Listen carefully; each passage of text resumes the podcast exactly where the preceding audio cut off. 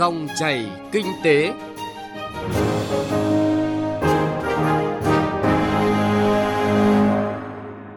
Các biên tập viên Thành Trung và Xuân Lan rất vui được gặp lại quý vị và các bạn trong dòng chảy kinh tế trên kênh thời sự VOV1 của Đài Tiếng nói Việt Nam. Chương trình hôm nay thứ ba ngày 24 tháng 12 có những nội dung chính sau đây. Các doanh nghiệp xuất nhập khẩu cần nâng cao nhận thức về phòng vệ thương mại. Hiệu quả của thương mại miền núi hải đảo tại tỉnh Quảng Ninh. Phần cuối chương trình, phóng viên Đài Tiếng Nói Việt Nam phỏng vấn ông Nguyễn Kiên, Giám đốc Trung tâm Xúc tiến Thương mại Sở Công Thương tỉnh Quảng Ninh về chương trình Mỗi xã một sản phẩm tại địa phương này. Mời quý vị và các bạn cùng nghe.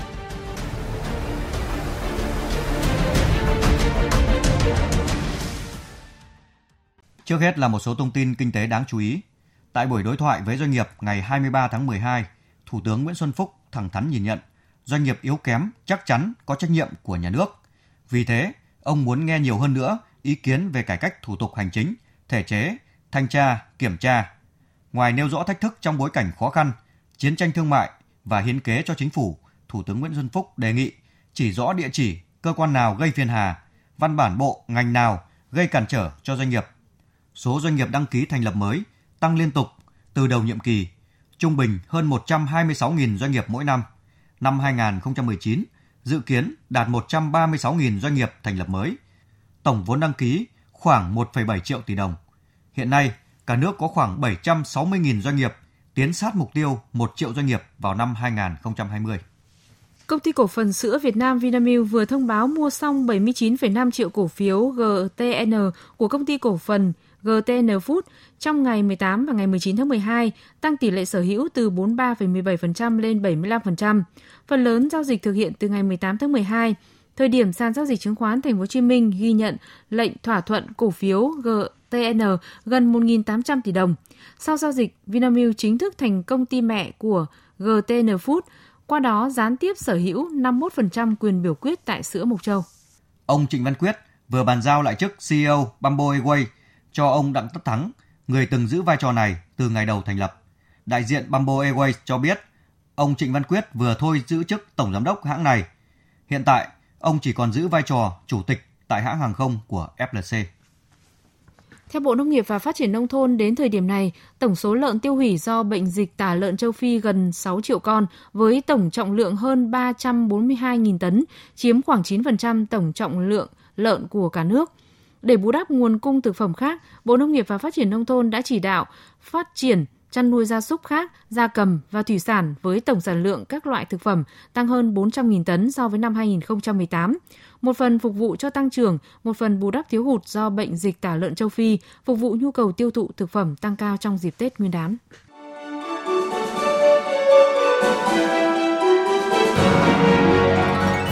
Dòng chảy kinh tế, dòng chảy cuộc sống.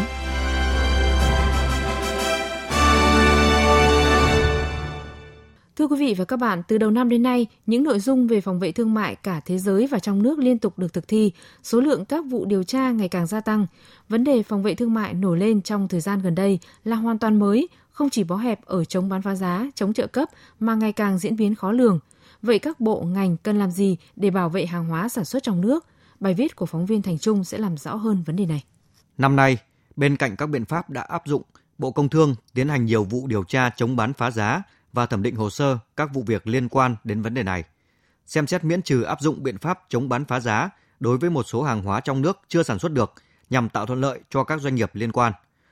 Có thể thấy, các hoạt động phòng vệ thương mại mang tính chủ động của Bộ Công Thương trong thời gian vừa qua để bảo vệ sản xuất trong nước trên nguyên tắc luật pháp quốc tế đã phát huy hiệu quả. Cục Phòng vệ Thương mại Bộ Công Thương phối hợp với các đơn vị hỗ trợ doanh nghiệp và hiệp hội ngành hàng trong việc xem xét sử dụng biện pháp phòng vệ thương mại đối với một số sản phẩm như sợi DTY, ống thép, bột ngọt theo đúng quy định của pháp luật. Ông Chu Thắng Trung, Phó Cục trưởng Cục Phòng vệ Thương mại Bộ Công Thương cho biết. Chúng tôi khởi xướng điều tra và áp dụng các cái biện pháp phòng vệ thương mại là trên cơ sở hồ sơ yêu cầu của các doanh nghiệp đại diện trong ngành sản xuất trong nước. Các hồ sơ này thì phải đầy đủ và hợp lệ và cung cấp các cái bằng chứng có căn cứ để cho thấy rằng là có dấu hiệu ờ, về những cái hành vi thương mại không lành mạnh như là phá giá hoặc là trợ cấp à, và có cái thiệt hại ngành sản xuất trong nước và có cái mối liên hệ giữa các hành vi đó với cả cái thiệt hại ngành sản xuất trong nước. Xung đột thương mại Mỹ Trung kéo dài đang ảnh hưởng trực tiếp đến hoạt động xuất nhập khẩu của nhiều nước trên thế giới, trong đó có Việt Nam. Việc xây dựng, bảo vệ và phát triển năng lực sản xuất trong nước đang trở thành một yêu cầu cấp bách nhằm thực hiện mục tiêu ổn định kinh tế vĩ mô, duy trì tăng trưởng bền vững và đảm bảo ổn định xã hội. Nhìn vào diễn biến xuất nhập khẩu của nước ta trong thời gian vừa qua, dù đã đạt được nhiều kết quả, song cũng tiềm ẩn nhiều nguy cơ, thách thức của tiến trình tham gia hội nhập của Việt Nam. Sự hiểu biết và nhận thức chung của một số cơ quan, bộ máy nhà nước ở địa phương vẫn còn chưa thống nhất đối với một bộ phận cán bộ và công chức. Trong khi đó, cộng đồng doanh nghiệp Việt Nam phần lớn là doanh nghiệp nhỏ và vừa nên cũng còn nhiều hạn chế về nắm bắt thông tin hội nhập và hơn nữa là kinh nghiệm tham gia thương mại quốc tế. Ông Trương Thanh Hoài, Cục trưởng Cục Công nghiệp Bộ Công Thương cho rằng phát triển công nghiệp và thị trường là hai yếu tố quan trọng để phát triển sản xuất trong nước.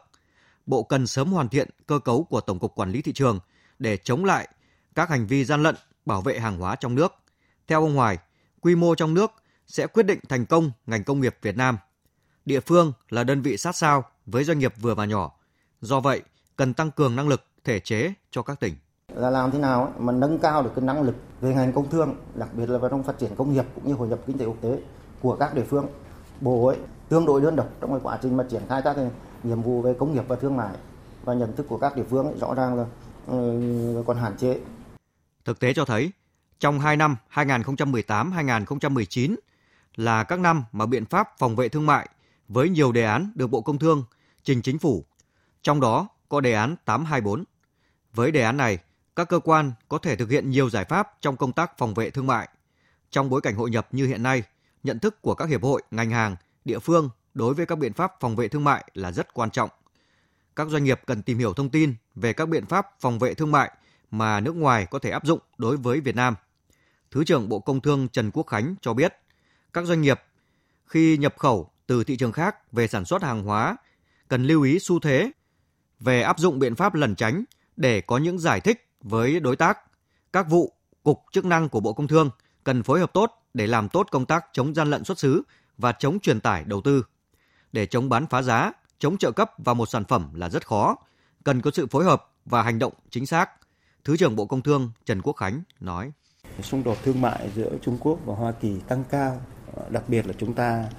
cũng vừa ký cái hiệp định thương mại tự do với Liên minh châu Âu thì chúng ta có một nhu cầu rất lớn hợp tác với hai thị trường lớn này, hợp tác với Hoa Kỳ và EU để chống lẩn tránh và truyền tải bất hợp pháp. Và đặc biệt là bàn với Hoa Kỳ và EU về việc khắc phục cái lỗ hổng pháp lý của chính Hoa Kỳ và EU, tức là cái cơ chế mà cho phép nhà nhập khẩu được tự khai báo xuất xứ. Theo đánh giá của Phòng Thương mại và Công nghiệp Việt Nam, có đến hơn 70% doanh nghiệp chưa nắm bắt được thông tin về hội nhập đây là vấn đề đáng lo ngại khi các biện pháp phòng vệ thương mại ngày càng diễn biến phức tạp. Đề án về chống gian lận thương mại và xuất xứ trình chính phủ là công cụ hữu hiệu. Tuy nhiên, trước những diễn biến khó lường của thương mại quốc tế, các bộ ngành địa phương cần tiếp tục tìm ra những giải pháp và đối sách phù hợp. Bộ Công Thương cần tổ chức theo dõi, bám sát diễn biến của cuộc xung đột thương mại, từ đó cập nhật những vấn đề nóng và dự báo vấn đề phát sinh. Trước tiên là các biện pháp phòng vệ thương mại để đảm bảo cân bằng lợi ích của các bên, đồng thời tăng cường hợp tác với các đối tác nhằm triển khai hiệu quả các cam kết hội nhập.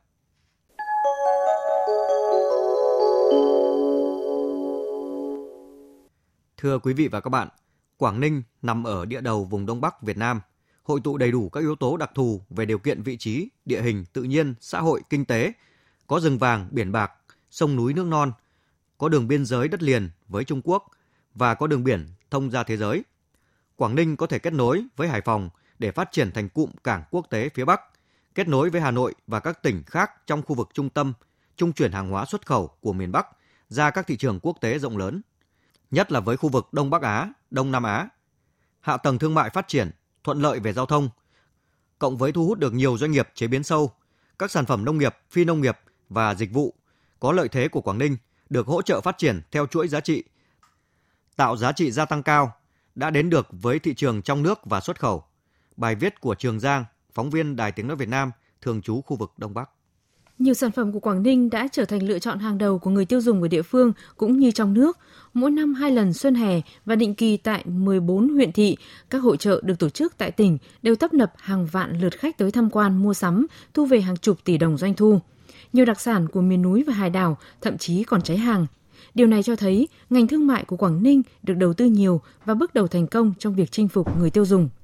Trong nhiều hội trợ năm nay, một số sản phẩm Quảng Ninh được dán tem điện tử thông minh VNPT Check có mã số, mã vạch khiến người tiêu dùng yên tâm hơn. Bây giờ là người tiêu dùng người ta cũng kén chọn về cái vấn đề toàn thực phẩm an toàn. Cho nên à, có cái hội trợ này thì người dân rất là tin tưởng. Có những nhiều cái món đặc sản bán hàng rất là mến khách chào đón niềm nở và quy mô rất là hoành tráng giàu cái sản phẩm hơn, nó nhiều sản phẩm hơn và mình có nhiều điều kiện để lựa chọn hơn. Về cái sản phẩm mẫu bã ba bì năm nay này rất là đẹp và tôi sắm được rất nhiều thứ. Hệ thống thương mại tại khu vực miền núi của Quảng Ninh được nhiều doanh nghiệp đến đầu tư đã giúp cho người dân nơi đây mạnh dạn hơn trong việc sản xuất các mặt hàng đặc sản truyền thống của địa phương. Ông Hoàng Quốc Việt là người nuôi ong mật 21 năm tại huyện miền núi Hải Hà cho biết, trước kia nhà ông sau khi làm hàng xong thường thương lái đến mua bán trao tay, nay được các ngành trong tỉnh hỗ trợ gia đình cải tiến bao bì nhãn mác, nâng cao chất lượng, cho đến tham gia quảng bá tại các hội trợ, ông đã mạnh dạn mở rộng sản xuất trên 90 đàn ong, thu 500 lít mật một năm. Trước thì cái sản phẩm của mình làm ra là ít người biết. Thế bây giờ tôi đóng góp cái công sức mình ờ, cho địa phương với lại chung của nhà nước ta thì là hơn hẳn trước đây là cái thị trường của mình nó rộng hơn ra, thêm nhiều người biết tới Ờ, xây dựng xong cái, cái hàng hóa nó có nhãn hiệu theo cái tiêu chuẩn từ khách hàng yêu cầu chất lượng tốt hàng của tôi là khẳng định được Phía tây của Quảng Ninh bao gồm Đông Triều, Uông Bí, Quảng Yên, Hoành Bồ, Ba Chẽ đang phát triển công nghiệp ở tầm cao mới là chuỗi công nghiệp không khói với sự hỗ trợ của phát triển kinh tế xanh do có nền tảng hạ tầng và môi trường công nghiệp hỗ trợ từ Hà Nội, Hải Phòng, Hải Dương, Bắc Ninh, Bắc Giang. Phía đông của tỉnh là chuỗi đô thị vệ tinh sinh thái và dịch vụ cao cấp hiện đại để phát triển dịch vụ biên mậu, du lịch với hai động lực là hai khu kinh tế đặc biệt Móng Cái và Vân Đồn, do có hạ tầng thương mại quốc tế thuận lợi, lại là cửa ngõ giao thương trung chuyển hàng hóa giữa Đông Bắc Á và Đông Nam Á. Trà hoa vàng ba chẽ, gà tiên yên, lợn móng cái, dầu sở bình liêu, nhiều sản vật địa phương có nguy cơ mai một nay đã được hồi sinh – nhiều nông dân nghèo biết khai thác lợi thế đã vươn lên thành triệu phú trên chính mảnh đất quê hương. Bài toán tái cơ cấu ngành nông nghiệp, phát triển các doanh nghiệp vừa và nhỏ, các hợp tác xã, hộ gia đình, nâng cao giá trị sản xuất được giải thành công. Các nông sản địa phương từ sản xuất nhỏ lẻ, lạc hậu trở thành sản phẩm hàng hóa có quy trình sản xuất được kiểm soát khắt khe, có chứng nhận chất lượng. Không còn chỉ bày bán ở chợ nông thôn, hàng hóa của người dân bắt đầu được đưa vào các trung tâm thương mại như Big C, Vinmart, tham gia hội trợ trong nước rồi sang các hội trợ quốc tế. Khi việc sản xuất các sản phẩm dần đi vào ổn định và khẳng định được thương hiệu, việc nắm bắt thị trường và mở rộng kết nối cung cầu trở nên có ý nghĩa sống còn đối với các hợp tác xã, doanh nghiệp. Bà Vũ Hoàng Thu Hằng, doanh nghiệp sản xuất các sản phẩm từ lợn móng cái cho biết. Đối với doanh nghiệp chúng tôi thì hiện tại thị trường phát triển chủ yếu là ở thị trường Hà Nội, Quảng Ninh chưa có được thị trường nhiều hơn các cái tỉnh bạn. Nhu cầu của người tiêu dùng thì rất là rộng nhưng mà người tiêu dùng chưa biết đến được cái giá trị của con lợn móng cái cũng rất là mong đợi cái sự hỗ trợ qua các cái kênh truyền thông marketing được tham dự thêm những cái hội trợ để chúng tôi có những cái cơ hội đi quảng bá và giới thiệu cái sản phẩm. Ông Vũ Thành Long, trưởng ban xây dựng nông thôn mới của tỉnh Quảng Ninh cho biết, để phát triển thương mại miền núi hải đảo ở Quảng Ninh thì sắp tới các ngành cần liên kết với nhau để làm sao có đủ nguồn hàng chất lượng cao cung cấp cho thị trường, cam kết về nguồn gốc xuất xứ hàng hóa. Để cho nó bật được lên thì chúng tôi có xác định mấy cái điểm chính như này. Thứ nhất là tiếp tục khơi dậy cái sự sáng tạo trong người dân để có nhiều sản phẩm thế mạnh địa phương tham gia để từ đó mà người dân được hưởng lợi. Cái thứ hai nữa là trong số đó thì lựa chọn những sản phẩm chủ lực để dồn lực tập trung cho nó vươn ra các thị trường lớn hơn hoàn thiện dần cái quy trình sản xuất giúp cho bà con như liên kết lại với nhau nâng cao cái chất lượng sản phẩm tạo ra những sản phẩm hàng hóa lớn. Tỉnh Quảng Ninh đang tập trung cho đầu tư xây dựng hệ thống hạ tầng giao thông, tuyến hành lang ven biển, nâng cấp mở rộng tuyến đường huyết mạch Mông Dương Móng Cái và nghiên cứu đầu tư xây dựng quốc lộ 4B kéo dài qua khu kinh tế Vân Đồn, xây dựng khu công nghiệp, dịch vụ đầm Nhà Mạc, cảng Vạn Gia, triển khai thực hiện các khu công nghiệp ven biển, trung tâm công nghiệp tàu thủy, sản xuất xi măng, công nghiệp cơ khí siêu trường siêu trọng. Những dự án quan trọng này khi hoàn thành sẽ tạo động lực quan trọng thúc đẩy thay đổi diện mạo bức tranh thương mại cũng như kinh tế xã hội của tỉnh phát triển nhanh hơn, mạnh hơn.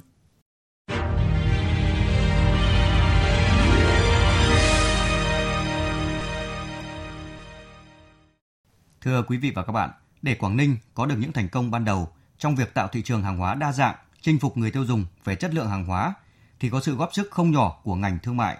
Đó là những giải pháp thiết thực và cụ thể liên quan đến xúc tiến thương mại sản phẩm, kết nối tiêu thụ thị trường của Quảng Ninh. Và tỉnh Quảng Ninh cũng đã rất thành công trong việc triển khai chương trình mỗi xã một sản phẩm. Đây thực sự là nguồn hàng đa dạng, phong phú, chất lượng cao, cung cấp cho thị trường, làm thay đổi về nhận thức của người tiêu dùng về thị trường hàng hóa, bức tranh thương mại của tỉnh. Phóng viên Đài Tiếng Nói Việt Nam đã có cuộc trao đổi với ông Nguyễn Kiên, Giám đốc Trung tâm Xúc tiến Thương mại Sở Công Thương tỉnh Quảng Ninh về vấn đề này. Mời quý vị và các bạn cùng nghe. Vâng, thưa ông, chúng ta cũng có thể thấy là việc tổ chức các hội trợ ô cốp chính là nét thành công nổi bật nhất của Quảng Ninh khi mà quy mô và doanh thu ở các hội trợ thì ngày càng lớn. À, tuy nhiên thì à, đối với các hoạt động xúc tiến tiêu thụ khác thì hiện nay đã đạt được như kỳ vọng chưa Chương trình ô cốp Quảng Ninh thì đang phát triển theo cái hướng thuộc cái nhóm đặc sản địa phương. Đã là đặc sản địa phương thì chất lượng phải tốt, phải đặc trưng và sản lượng thì chỉ nằm ở cái mức nhất định. Theo cái đặc tính đó thì cái hoạt động xúc tiến thương mại của Quảng Ninh chúng tôi đang tập trung kết nối vào các hệ thống. Thứ nhất là kênh phân phối đặc sản và sản phẩm sạch phục vụ thị trường khách du lịch để làm quà tặng quà biếu. Và cái thứ hai nữa là kết nối vào cái hệ thống tiêu dùng hàng ngày trong đó là có các cái trung tâm thương mại.